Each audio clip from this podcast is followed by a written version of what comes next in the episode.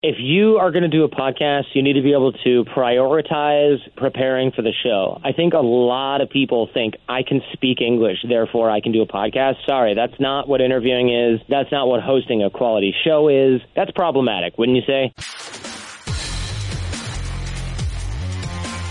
Welcome to the Sports Business Radio podcast. I'm your host, Brian Berger. You can find the Sports Business Radio podcast over 13 years, 400 episodes featuring conversations with people like Mark Cuban, David Stern, Jeannie Buss, Charles Barkley, Jack Nicklaus, and Kyrie Irving on iTunes or at sportsbusinessradio.com. We're ranked in the top 100 of the business news podcast section on iTunes. Follow us in between podcasts on Twitter at SB Radio. We've been named a top 50 follow by Forbes.com for three consecutive years and on Instagram at Sports Business Radio. This week's show is a bit of a departure from our normal content, but I think you'll find it informative and helpful information.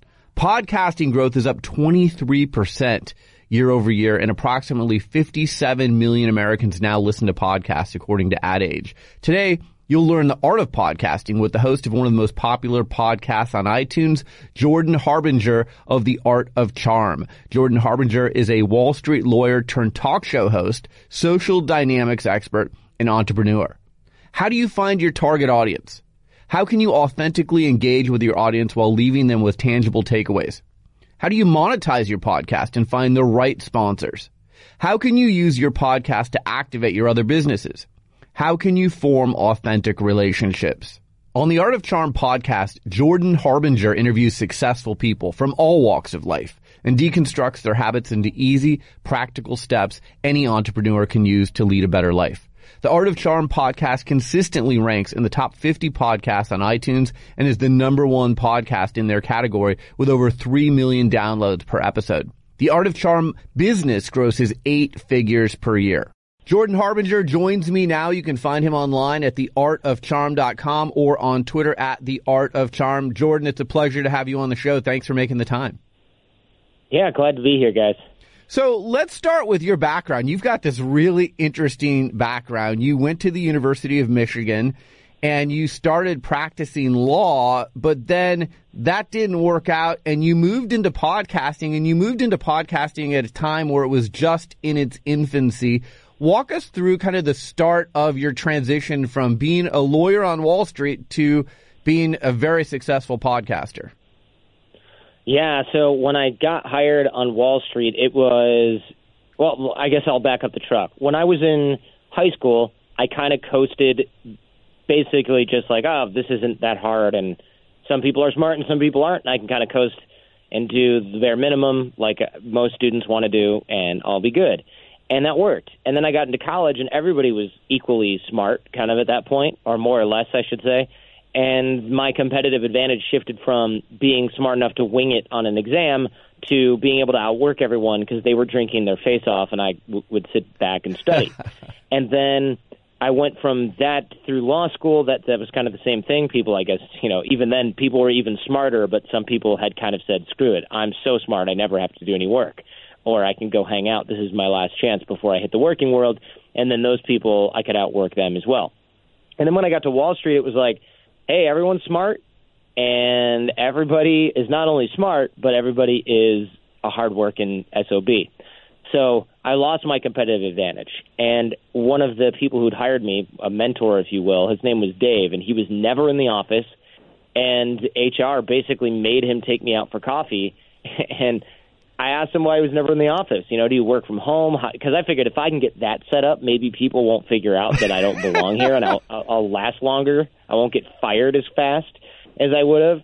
And he said, no, you know, I don't work from home. I bring in the deals that you guys are seeing here in the real estate department. You know, I make friends with people and hang out with these investment bankers and develop relationships for the firm. And I thought, what, what are you talking about? You, you develop relationships for the firm dot dot dot we make money. And so his valuable time basically as you know lawyers make money billing in six minute increments. Right. His time was more valuable outside the office than inside the office. And this is a wall street firm.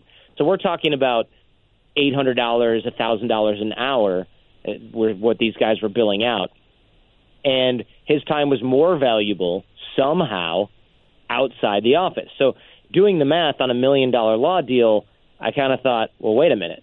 You must be making upwards of $10,000 an hour, depending on how long it takes you to bring in a deal. That seemed very appealing to me because he didn't have to worry about his billable hours bonus. He wasn't even there at 2 p.m. on a Tuesday, let alone 2 a.m. on a Sunday, which a lot of people were. And that for me was a big, a big eye-opening experience and changed the way that I look at work forever. Because if I'm not the smartest guy in the room and I'm not going to be able to outwork everyone, I'm going to get fired unless I can start working on these networking skills, these soft skills, what we call social capital skills. If I can work on those, by the time everybody else at this law firm realizes they need those skills to make partner or to stay involved at the firm, I'm going to have a five year leg up, or four years, or three years, or however long the runway is on people figuring this out for themselves. So I threw myself in hard into the soft skills department, and that's what became the art of charm. How the name the art of charm why why that title that you've used on not only your podcast you have boot camps which we'll talk about in a minute but how did you come up with that title? Uh, my mom did actually. The title that i came up with earlier was some sort of weird i don't even know. It was just like i don't even remember what it was but i remember her asking me to spell it involved the word charismatic and i was like spe- she goes spell that and I did, and she goes, "Ask your business partners to spell that." And they kind of were like, "What?" Uh, and then she thought, "Yeah, if you guys who are college educated and have grad school under your belts have to think about it, imagine what everybody else is going to do." And I thought, "Good point." She goes, "Just come up with a temporary name like Art of Charm, and then you can think of something better later." And that was 11 years ago. That is funny. Oh my gosh. And now uh, it's a great brand for you. And like I said, you use it not only on your podcast, which gets According to your website, 3.4 million downloads per week. It's one of the most popular podcasts on iTunes, but you run the Art of Charm boot camps as well. And Jordan, one of the things I, I'm really impressed with what you've done is you've tied all of these businesses that you have together and they all have this synergy and they scratch each other's back. And from what I read, you're, you're grossing eight figures a year. So you're doing something really smart, but maybe talk to us about that synergy using your podcast to promote your boot camps and, and vice versa. Sure. So, what, what exactly do you mean? How we use the show to promote the live training? Yeah, the live training and when, you know, your podcast, I hear about the boot camps and you go to the website and you can learn more about the boot camps there. I, I think you know, there's some people that may just listen to your podcast, but then there's others that listen to the podcast and go, you know what? I want to sign up for the boot camp too. I want that extra uh, work on myself.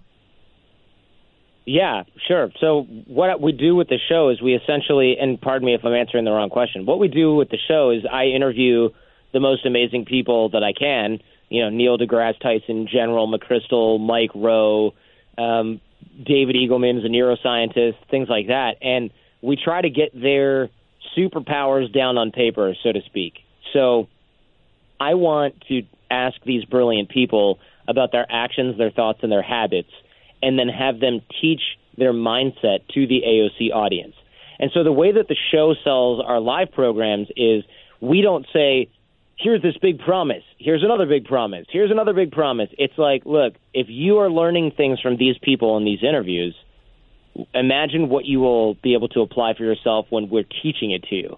So the boot camps do a really great thing in that they filter in action takers and people that actually care about applying this stuff. And that's been really great for the company because I think a lot of sort of weird self-help seminars and stuff, they rely on people never really applying anything but just feeling like they need more. Whereas AOC filters in people who really want to apply this stuff to their lives and that's been super super useful for us because as a coach and as a teacher, you really want people in your classes who are going to use this stuff so they become living examples of what you know can be done, and then they become walking referral machines, and that's been very very useful. I, I think for us, you know, just having people apply what they hear on the show does more than the best sales copy ever could. No, I agree. I mean, the the thing that is the, my favorite takeaway from your podcast. I think you're an excellent interviewer. I know you've been called the, the Charlie Rose of podcasting, and, and we'll get to that in a minute. But I really like that every time I listen to one of your podcasts, I have at least three to five tangible takeaways that can be immediately applied to, to life. And I think that is valuable, valuable information. My two favorite uh, interviews that you've done. You know, I work in, in sports here. So Shaquille O'Neal, I thought was great. I tweeted about that. That's how I think we got involved with uh, starting a conversation. But his panel of five was brilliant. I was like, wow, we all need a panel of five in our life, don't we? And then my other interview that I loved with uh, Susan Cain, the author of the book Quiet, and she discusses the difference between introverts and extroverts. And I went and read her book after I heard her on your podcast, and what a fascinating read that was. So I really like that you talk to people who are at the top of their industry and they have those amazing takeaways after every podcast. Thanks. Yeah, I appreciate that. And I think it's key to have practical takeaways. I don't know how it is for you, but for me, if I listen to something and I can't do something differently, I feel like I've largely wasted my time unless it's just that entertaining, right? I don't watch comedy so I can learn how to do something better. Right. But if I'm listening to something like Art of Charm, I better come away with something I can apply or I'm going to be kind of annoyed at the end of the day. And so I want to make sure there's plenty there. I think a lot of shows, what they do is they try to inspire and then they just leave it at that. And inspiration's pretty cheap. You can get it anywhere these days. And people who are really high performers, they don't really need to be inspired to get ish done, right? They're they're getting up in the morning and doing stuff. They just need a little bit of guidance or some hacks to do things a little bit better or to hear from people who are really killing it so they can adopt some of those mindsets. So we're trying to cater specifically to that community. I think there's a lot of people who run like these entrepreneur podcasts, or I should say, entrepreneur podcasts, where it's all about look at your potential. It's so great. Wish it, want it, do it, dream it, build it, whatever. And it's like, yeah, that's great if you're selling to 21 year olds who are like, I don't want a real job. I want to be an entrepreneur. That's great. But I don't, I care far less about serving that audience than I do about people who are maybe doing amazing things already and they want more. And that shines through when you see when I see fan mail come in from like the captain of the LA Kings hockey team or I'll reach out to somebody and their agent will say, "Oh yeah, we were listening to your show in the bus on the way from the airport, you know, to summer summer training camp, and I'm thinking, holy crap, the freaking Orioles are listening to the show, or the right. USA wrestling team is listening to the show. That means far more to me than somebody else is listening to the show because they really don't want to have to go work for their dad because he's mean, you know, or he makes them do real work.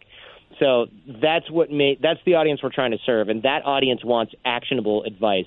They don't need more entertainment. How long after you started your podcast did you figure out that this is the audience that is listening and this is the audience that you're trying to serve? Well, it was pretty much right away because I was just creating the show for myself at some point.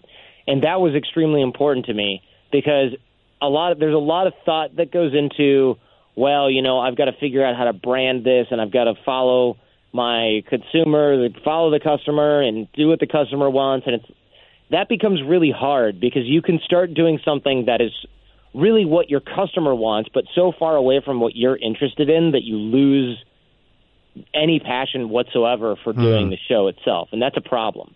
And so there, I'm constantly kind of fighting with my marketers because they're like, well, we want to do shows that really cater to the people who are the demographic for our products. And my thoughts are, no, we should be making products that cater to the demographics of the show, not the other way around. Because if if we were catering to the demographic of our product, I'd be doing the same thing I was at age 37 right now that I was doing at age 24, which would make me want to jump off the nearest sky, you know, the nearest building. And I don't really want to do that because I think that that's a quick way to get burned out in your work. And I, I can't think of anything more pathetic than some talk show host interviewing the same people because you've got to sell some ebook that you haven't changed in 11 years. That's kind of sad. So for me, I want to continually have our products and services evolve with what the show has, which is what we're interested in, which means constantly leveling up. It's just it's a lot more work to do that, but I think it's important. Let's talk about that though. I want to follow up on that. Monetizing a podcast. There's a lot of people that listen to our podcast. I'm sure your podcast and they're trying to play in that space. Uh, excuse me. 57 million Americans are now listening to podcasts according to Ad Age. Podcast listening was up 23% last year. So, you know, there's some people that are podcasting that are in their basement in their underwear. There's other people that are really smart people like you and others who are adding some great value to people's lives and they're wondering, how do I monetize this? And I've noticed with your podcast, you started with some of the, you know, smaller sponsors, but now Home Depot's uh, an advertiser. How has that uh, transformed over time for you? The sponsors? Yeah, the sponsors. Mean? Yep. Sure. So back in early days, there was no such thing as a podcast sponsor. So, you know, that sort of started slowly. And I remember early, a few years ago, just you know, maybe even four years ago or so, I remember ad agencies not returning our emails. And I thought, oh, this is so annoying. Come on. They're not returning our emails. This is irritating. And now um, I specifically tell many ad agencies and sponsors know on a daily basis. So it's now it's raining like crazy because ad agencies have finally figured out that podcasts are real media. Before I think it was like, oh, these things are stupid. No one's ever going to want to deal with any of these. So, and of course, I purposely give those agencies higher pricing because I want them to know I love they it. could have gotten in early. Uh, no, I'm not really that vindictive, but I, I do. I do mention things like they'll. They'll.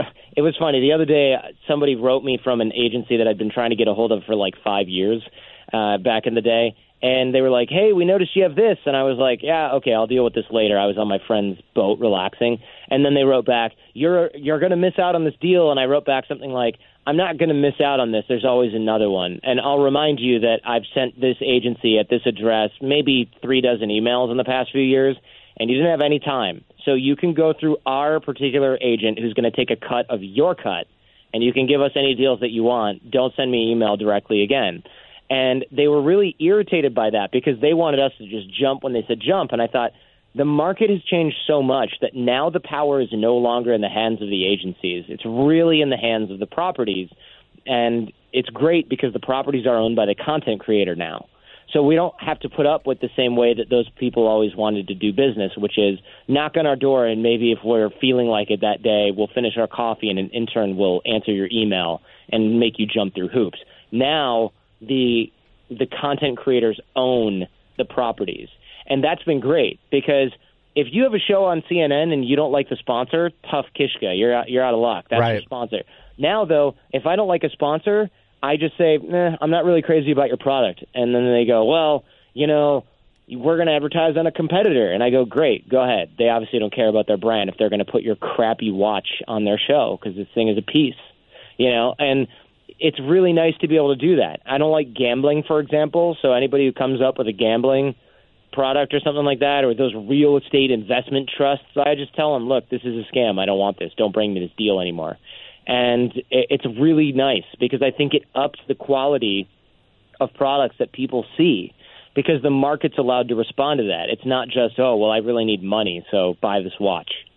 And we're able, we're in a really great place to be able to be more selective with sponsors. And I think that's a good thing for customers and it's a good thing for everybody because if you're making bad product, you shouldn't be able to sell and survive making a bad product. You should have to come up with a good product. And so I think it's a win-win all around. And that's sort of what, what's been happening with sponsors. And of course, now content creators that before could never have even paid their rent with with uh, the ad revenue they're getting. So remember when blogs got advertising and you right. got like five cents a click or two cents a click? you know, podcasts are getting twenty five bucks CPM or forty five bucks CPM to, cost per thousand downloads. So if you've got a show that has 250,000 listeners, you and your team can be living quite well in the. You can be one percenters in America if you want to, uh, with the ad revenue that comes from that, and that includes being selective with the products that you're showcasing on the show.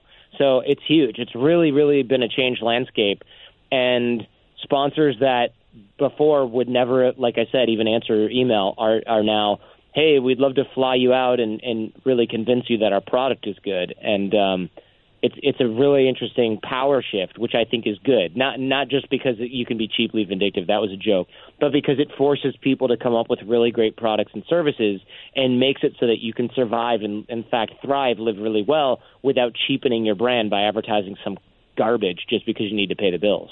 Jordan, do you find that most of the sponsors that approach you, are they doing it as the company rep, the marketing person, or is it the ad agency that's reaching out and saying, hey, we represent the company that wants to be a, a sponsor on your show? Definitely a mixture of both. There's a lot of, I just got an email before we talked here, which was a company in Canada that said, hey, our software as a service product, I'm not going to mention them specifically because uh, I, I don't know, sometimes they might not like that. I didn't ask that you know we got a really good conversion from an earlier episode of your show or earlier test of your show that they tested six spots on.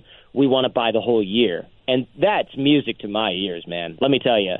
Oh yeah, we're going to send you a regular check for the entire year based on the performance of that ad. Not you have a large number of people listening. We want access to them. There a large number of people that heard the ad last time purchased our service. This is a good value for us they're happy about that, and I don't have to keep selling that ad inventory because they just bought all of it. Super, right? But just uh, I'd say more common is an ad agency says, "Hi, we're buying 27 shows with similar demographics as yours. It's for razor blades. Are you in?" And it's like, "Sure, why not? I'll, I'll take it." You know, so so you get campaigns like that more often because brands, as of yet, for some reason, just have not figured out that all they need to do is have an intern go and email top podcasters and email directly, and they can save millions of dollars. Uh, eventually, they'll figure that out. I think ad agencies, for just some reason, still survive "quote unquote" managing campaigns, and you might need that for television and radio, but man, for podcasting, it's only a matter of time till they figure out the the idea that look, you can deal directly with the content creator. We prefer it, in fact.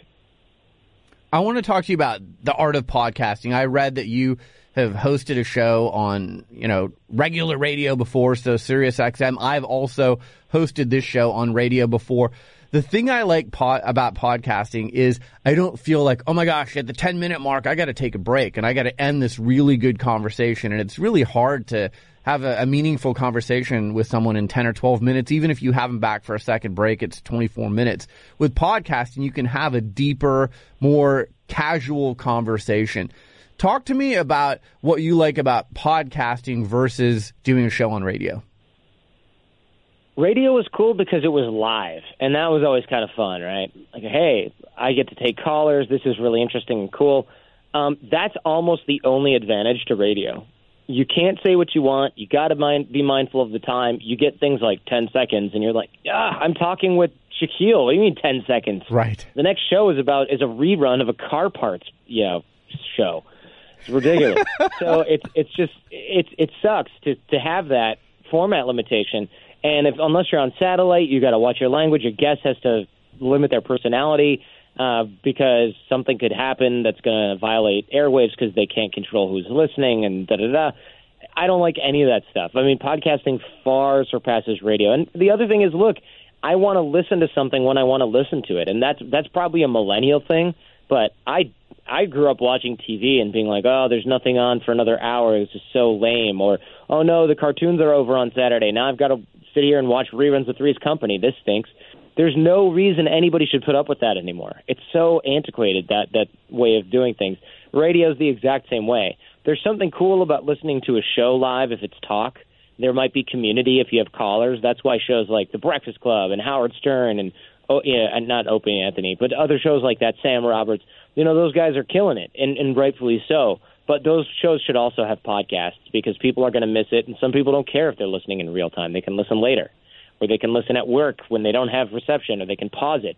It just seems like it's really the the format differences are such that there's almost no advantages to radio anymore, in my opinion. No, I agree, and I think it's one of the reasons you know the numbers I gave you at the beginning of the show why podcasting is really exploding in the last few years. The thing that is still interesting, and, and maybe you see different numbers than I do, but you know, I always laugh at the archaic measurements for ratings with radio uh, people meters, people, you know, wearing these things around. It's such a small percentage of the population. But even with podcasts, I feel like how are the numbers and the demographics and the analytics around podcasting not better than they are, where we can have better idea of who's downloading, who's listening, how long they're listening, where they are in the world. Do you see that getting better anytime soon? Because I know that's important information that, that sponsors want to. Uh, yeah, it is important, and I assume have you not have you not seen the news? Uh, the Apple Podcast app is going to start next year, giving us listenable, you know, list time listen. Did they skip around? Did they stop halfway through? We're going to get those analytics. I did not. I had not seen that. That's breaking news here. Thank you for for sharing yep. that. No, that's great. Yeah, because I think you know, people who produce podcasts, you sit in a studio like I am right now, and you do hear from people on social media. And like you said, you hear from the Orioles listening to your podcast on the team bus. Like, those are the great compliments that, hey, I'm not just in a studio talking to myself with my producer, but you hear the feedback. But I still think you want more as far as the analytics around who's listening to the podcast. Yeah, I the one really big hole that we've had in podcasting is you know how many people are downloading each episode, but you don't know anything about who they are, their demographic, right. nothing. I mean, YouTube has 10 billion times more analytics than podcasting does. And for it also, we're going to see a massive downsizing. Like I'm I'm sitting here with my email signature, ah, 3.4 million downloads. That is going I'm going to get a reality check when I find out how many people download the show but don't listen to each episode. And I'm fine with that because – well, my ego is going to be like, wah, but my pocketbook is going to say yes because what's going to happen is all these branding advertisers, branding are the non-direct response advertisers, right? So you get direct response where it's like blueapron.com slash charm for your first three meals free or whatever. Those people can track how many customers came through that. That's great. Right. That performs well for Art of Charm. But when Toyota says – hey, we're going to give you guys 10 spots because, I don't know, we like lighting money on fire and not finding out if there's any result to any of our uh, campaigns because we're a car company. That's great. I love those too. But the problem is that uh, you don't know. The, the branding companies are basic. We're the last pick for kickball. Um, we're last pick for kickball because they can't find out how many people are listening to it. So even if we get a downsize of, of 20% or something like that because a lot of people aren't listening to the episodes.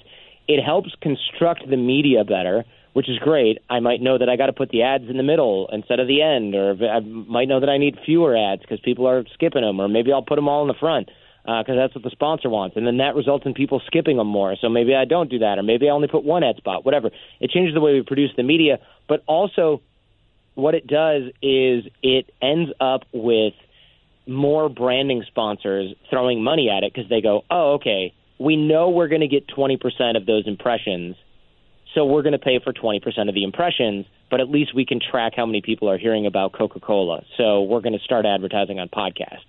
Which for guys in our position, that's really great because that means we're going to start getting many more sponsors, and you're not just going to hear about Squarespace and Blue Apron all day on every show that you listen to. I want to walk through your process with your podcast. Uh, you seem like someone who puts in a tremendous amount of prep for your podcast. I probably spend three to four hours uh, preparing for each guest interview that I'm going to have. I, think the interview prep is so important to a good conversation and, and really for podcasts like ours, that's what it comes down to is the conversation. As I mentioned earlier, you've been called the Charlie Rose of, of podcasting walk us through your process of okay i've got a show this week. I see that you had an astronaut on your podcast this week. How are you preparing for your podcast each week? Man uh, let me t- okay so i had commander hadfield who's like a national hero in canada. And how i prepared for that was i listened to a bunch of interviews that he had done on other shows so that i don't just ask the same questions and of course he tells stories and things like that that you know you might not read about online. So i get those and i can tease those out. And then i read his new book. So i took notes on that. And i put all that into a google doc. That's probably i don't know 10 hours of prep maybe a little bit less 8 um, put all those notes in a google doc. And then i sat on it for a while. I asked friends of mine if they're interested in him. I've asked people on Facebook what they would want me to ask that guy do those questions in a Google Doc. And then the day before the show, I read all of those notes and I ask myself questions about what I'm reading in the notes. And I put those questions that I would ask b- based on reading the notes into that Google Doc. I share that Google Doc with my producer.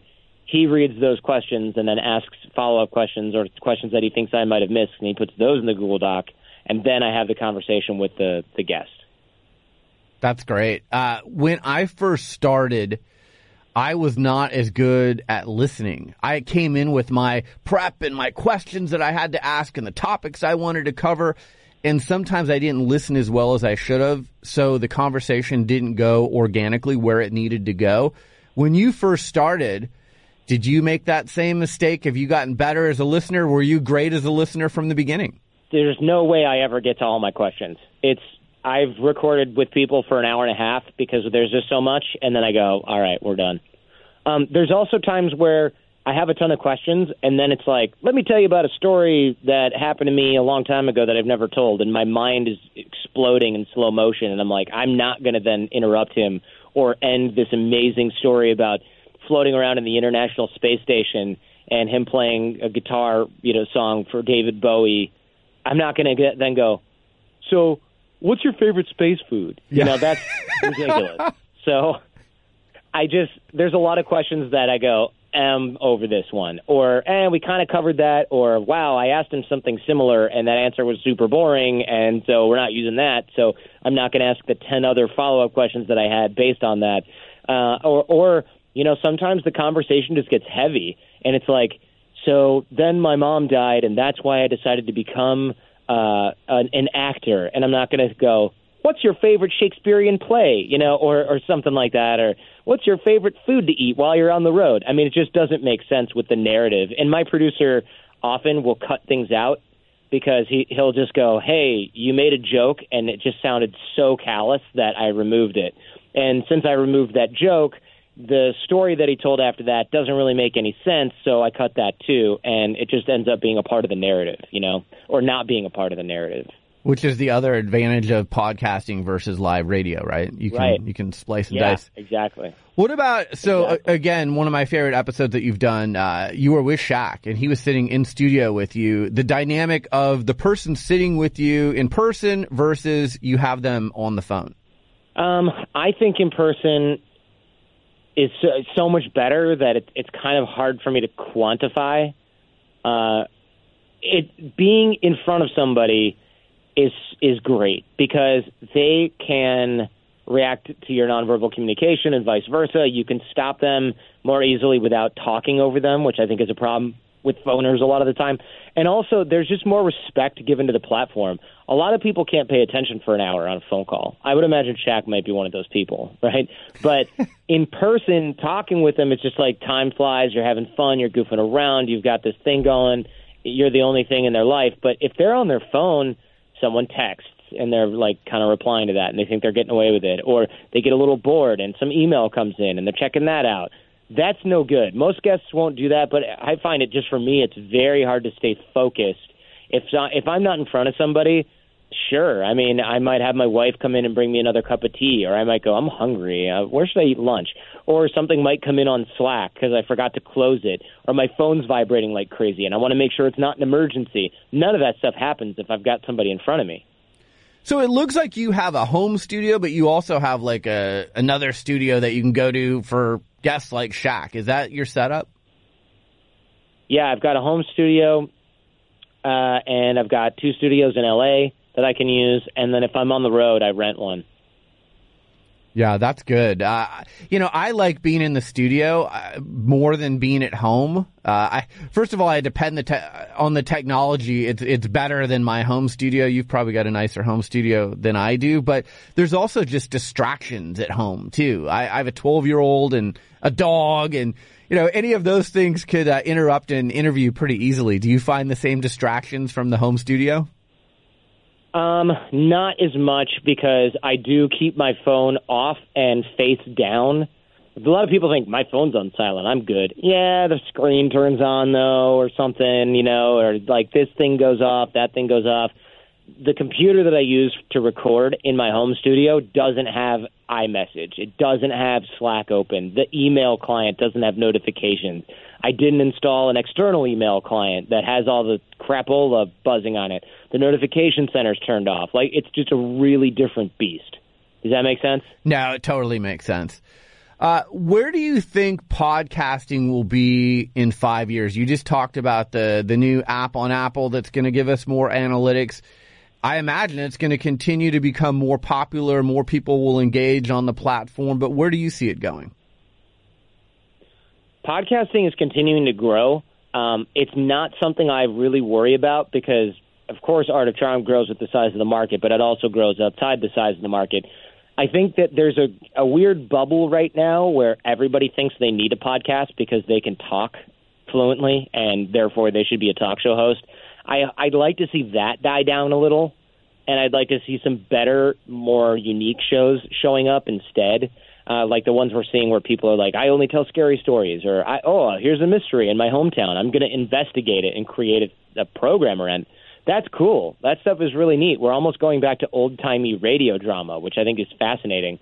Um, I like the idea that there can be more interview shows, but I feel like many people are terrible interviewers. I'm, I'm and you know this. I mean, I'm preaching in the choir here. There's also a lot of terrible guests that are kind of making the rounds. Like, I can become a thought leader if I go on every podcast. Right. Like, you don't have anything to say. Sit down and get a job. You know, there's a lot of that. um, and so there's there's problems with the format because the bar of, barrier of entry is so low. However, if you're good at what you do, it may take a long a long time to get noticed, but eventually you can get noticed if you're really consistent.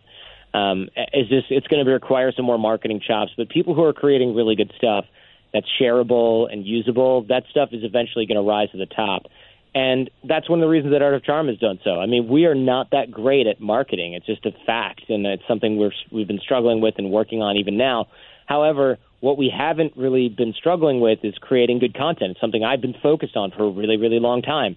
And by the time I decided to focus on creating good content, I'd already been creating mediocre at best content for, I don't know, four or five, six years. And that was a huge advantage because I already knew how to edit shows, put them up on the web, you know, create a good format, talk, interview. And that's been stuff that I've been focused on working on it instead of mailing it in, really focusing on that stuff. So I wish I'd been more sort of you know head down nose to the grindstone for the first half of the decade that I was podcasting but I think also being able to start off slow and do it as a hobby was a real advantage because if you start off with something and you do it for 5 years and you don't really get anywhere most people would quit I didn't really quit because I didn't really care and by the time I did start focusing on it we were able to take off pretty quickly as a result of that so when I look at the the show The Art of Charm really have been kind of doing it for four years because I really have been focusing on it hardcore for four years, even though the six years before that I had a podcast. It just, you know, go listen to an episode that's five years old and you'll know exactly what I mean. You'll just kind of go, wow, this is the same guy? Ugh. You know, how did anybody listen to this? That's, that's what I think anyway. So if you're listening to this podcast right now and you're saying, gosh, I'm on the fence about doing a podcast or not. So number one, content is king, right? It's got to have good, unique content. What would be two to three other things that you'd say, all right, if you're going to do a podcast, you absolutely need to do these things to be able to be successful? If you are going to do a podcast, you need to be able to prioritize pre- preparing for the show. I think a lot of people think I can speak English, therefore I can do a podcast. Sorry, that's not what interviewing is. That's not what hosting a quality show is. And a lot of other folks think like, oh, I can hire out editing. Well, yeah, you can hire someone to cut out the, the occasional sneeze and trim the beginning and the end. That's that's editing audio. But if you want something produced, you're probably going to have to do it yourself or hire somebody with a really good skill set. And that's different. That's an entirely different skill set that's also just as important and just as complex as actually conducting the show yourself. And if you're not willing to do it, you're basically just like a writer who says, I'm going to write a book, but not really edit it, and I'm not going to think about what I'm writing until I'm actually writing. That's problematic, wouldn't you say? But yet, most people are more than willing to run a podcast in that way. Hmm. And those people fail, not surprisingly. So you really do have to be thinking, how am I going to create something over the next five years that's going to have impact? Don't do something thinking, oh, I'm going to do 10 episodes and they're going to be great because I'm so special. That's a kind of modern phenomenon that I think a lot of people are doing because the barrier to entry is low. And those same people would probably never think I should have a YouTube channel or I should write a book and see what happens. Those people, podcasting seems to be uniquely suited to people farting around and not really doing anything. So be willing to put in the work, you know, the prep work, be willing to put in the work post production, and you might actually have a product people want. Uh, a lot of people try to market their show as in cramming it down other people's throat, thinking that's how you build audience. And it really isn't. I know a lot of people that are really good marketers that have medium sized podcasts and they grow so slowly because they have churn. You know, they market so hard, they buy ads, they've got a great email list and all that stuff, but they've got a bunch of churn. And the reason they have that churn is because people get sick of listening to the same stinking low bar, low brow show and they unsubscribe. And so if you've got a bucket with holes in the bottom, it's better, in my opinion, to plug the holes first before you figure out how you can put more water in there. But marketers, especially the internet marketer crowd, they don't care. They're just like, I, I can funnel more and more traffic to it. The problem is if you're funneling all that traffic and those ear that attention to a leaky bucket, in my opinion, it's a waste of time. You should spend that time creating a higher quality product that people want to keep listening to. That's great advice. I like your cadence with your social media presence too, your hashtag shower thoughts and, you know, what you're doing on Twitter and you engage with your audience there, uh, beyond just the podcast. And then I like on the podcast how you engage people to, uh, you know, engage with you, so to speak. You do the toolbox episodes, the mini episodes. How did you come up with that concept too? Because I, I, I think it's a great idea. The mini, the Fan Mail Friday started as a result of just tons of people not, uh, or tons of people listening to the show and writing in with opinions, and I can't, it just it seemed like there was just not enough time for me to read those on interviews, and it didn't make sense. Like, here's an interview with Neil deGrasse Tyson, or here's an interview with Shaq, and now three unrelated random listener letters. Right. Eh, all right, I'm done with this. It's already an hour. So I started to do whole episodes of just fan mail on Fan Mail Friday. And then Minisode Monday was great because there's all these cool tips and hacks and ideas and things like that that don't fit into regular shows. So one of the tips I gave recently was treat everyone new that you meet like you're going to know them for the rest of your life. Not that they're going to become your best friend, not that they're going to become somebody you work with or that you talk to every day, but just somebody you're going to know for the rest of your life. And it will change if you're feeling like I can be short with this airline employee because I'm tired and I'm jet lagged and I don't care and I'm never going to see him again, you don't know that. The one time you treat somebody medium slash poor because you think you're never going to see them again, you know, you'll see that person again and you'll feel embarrassed. And it costs you nothing to just realize I might see this person again next week. And if you come in with that mindset, you'll treat people much more differently and you'll have much more natural charisma and understanding and you'll treat them in a way that, that really gets them to remember you positively. And that's a great thing. That fixes first impressions right away. But that, that tip doesn't really fit in with an interview with General Stanley McChrystal when he's talking about leadership. I mean, it would just sort of seem out of place and stuffed in there. So we try to we tried to figure out where to put those. And doing entire episodes with random life hacks didn't work very well either. So we started with Minisode Monday, where it's just a quick hit every Monday, five to seven minutes long, with a real tactic like that that's solid. No, it's very smart. Just a few minutes left before I let you go. Uh, you're an expert with social dynamics. Many of your guests talk about that on your podcast. You've got the boot camps and the live conversations. But I've listened to your podcast and you said when you were younger, like when you were in high school, you were kind of an introvert. And when you listen to your podcast, you don't come across as an introvert. When did the switch flip for you where you became a little bit more outgoing or are you really an introvert in your free time, but when you're on your podcast, you sound like an extrovert? Yeah, it's basically I'm an introvert in my free time. You know, I an introvert and extrovert are two separate things, right? Introvert means are, sorry, are different than what people no- normally think. Introvert and extrovert, those just mean how you recharge. Extroverted people don't it doesn't mean that they're more apt socially. It just means that they relax with other people. Introvert means that those people like me time to recharge. And i like me time to recharge like reading and things like that. But it doesn't mean that one sort of subgroup has more propensity or, or a bigger capability to be social and the other one doesn't. It just means that they might have more practice because they enjoy being social more and they do it more. So for me, I, I've just learned extroverted skill sets like public speaking, presenting, hosting a show, interviewing. But it, yeah, when I have time off, I don't say, "Oh, I got to be around a bunch of people now." I usually think, "Good, I can chill at home and relax, or I can watch a movie with my wife, or I can read a book, or I can go somewhere and you know get some work done." That's me relaxing, And I, it doesn't mean I don't have friends or don't want friends, and it doesn't mean I don't watch the game with a bunch of people and have folks over. It just means that my natural default state is more solitary than it is social. You've traveled all over the world. Uh, I see in your bio you've been kidnapped twice. What the hell?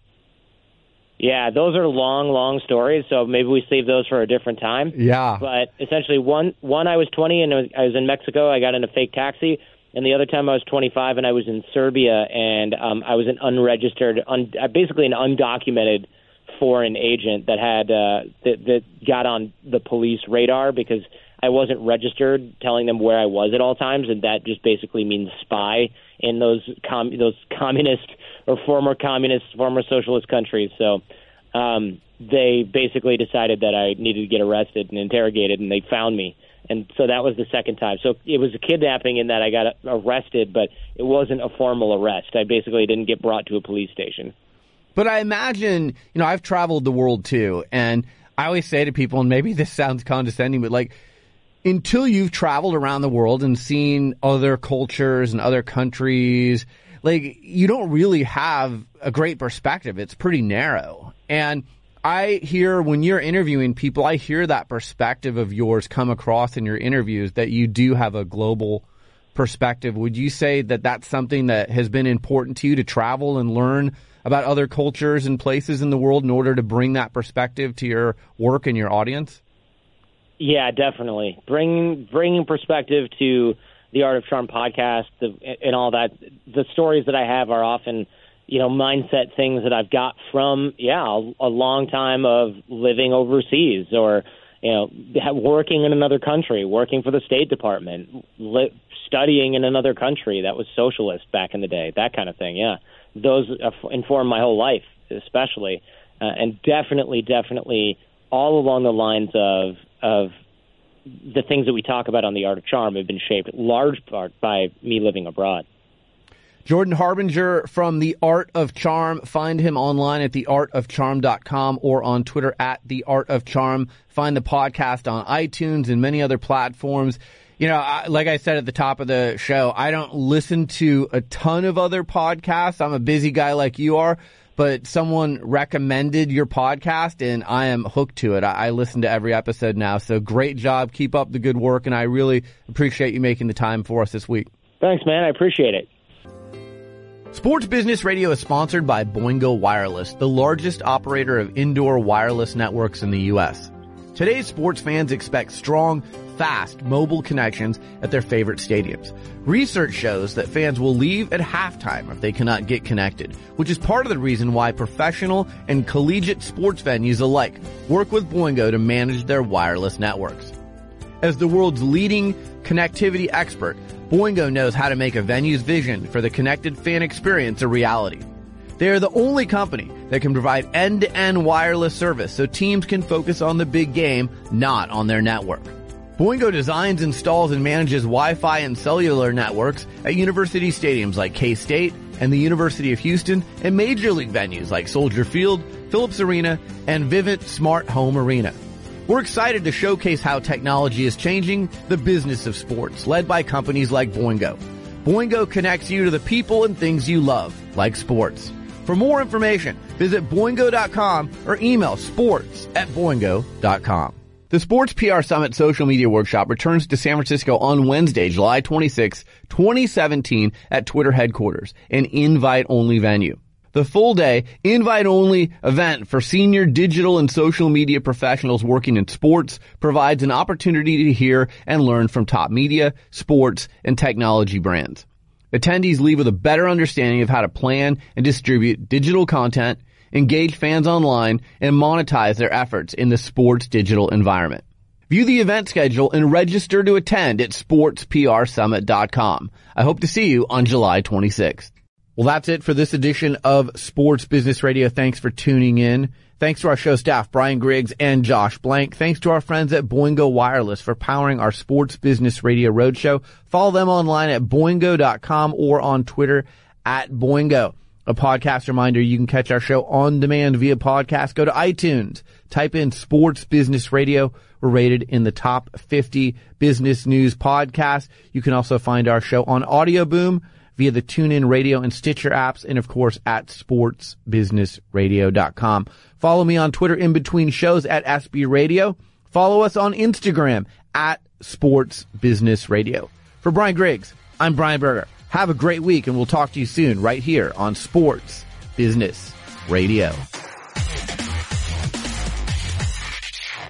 Sports Business Radio talks to the people who call the shots in the world of sports. Brian Berger goes one on one with the biggest names. My guest is David Stern. He's the commissioner of the NBA. It is always a pleasure, Brian. Bill Hancock, he's the executive director of the Bowl Championship Series. I'm happy to be here. Thanks for having me. Dallas Mavericks owner Mark Cuban. Mark, thanks for joining me. My pleasure. My guest is Mickey Loomis. He's the executive vice president and general manager of the world champion New Orleans Saints. Pleasure to be with you guys. Mr. Allen, thanks for joining me. Thank you. My guest is Mark Emmert. He's the president of the NCAA. Oh, happy to join you. My pleasure. My guest is Erik Spoelstra. He's the head coach of the Miami Heat. Brian, appreciate it. Glad, uh, glad to be on the show. Mr. Nicholas, it's an honor to have you on Sports Business Radio. Thanks for joining us. My pleasure, Brian. Visit sportsbusinessradio.com And subscribe to our free iTunes podcast. Follow us on Facebook and Twitter and stay connected to the business side of sports only with Sports Business Radio. Hi, it's Brian Berger, host of Sports Business Radio. When I'm not on the radio, I team with nationally known sports writer and broadcaster Ric Bucher, former Nike PR senior executive Lee Weinstein, and veteran strategic communications executive John Lashway to form media and social media training firm Everything is on the Record. The Everything is on the Record team provides a unique blend of strategic PR and journalism expertise to our clients. We have worked in the trenches in corporate boardrooms with CEOs and company spokespeople. We've also worked in newsrooms alongside editors and reporters. Everything is on the Record uses an innovative and unique approach to media training. Through the use of current media and social media examples tailored specifically for you, we prepare you for how best to relate to the digital media world that exists today. Whether you're meeting with a reporter, sitting at your home computer, or typing on your smartphone, you're on the record. We'll also put you through real life scenarios where you'd be dealing with a reporter, so when you see the real thing, you'll be well prepared and comfortable. With a goal of enhancing your image, protecting your reputation, and helping you connect with the people who are most important to your brand, we will show you how to develop the skills you need to be successful in a world where everyone has a camera, a recorder, and a desire to make news. For more information on our services and to learn more about our team of communications all-stars, go online to everythingisontherecord.com. Follow us on Facebook and Twitter at everythingisontherecord.com. You can call us today at 503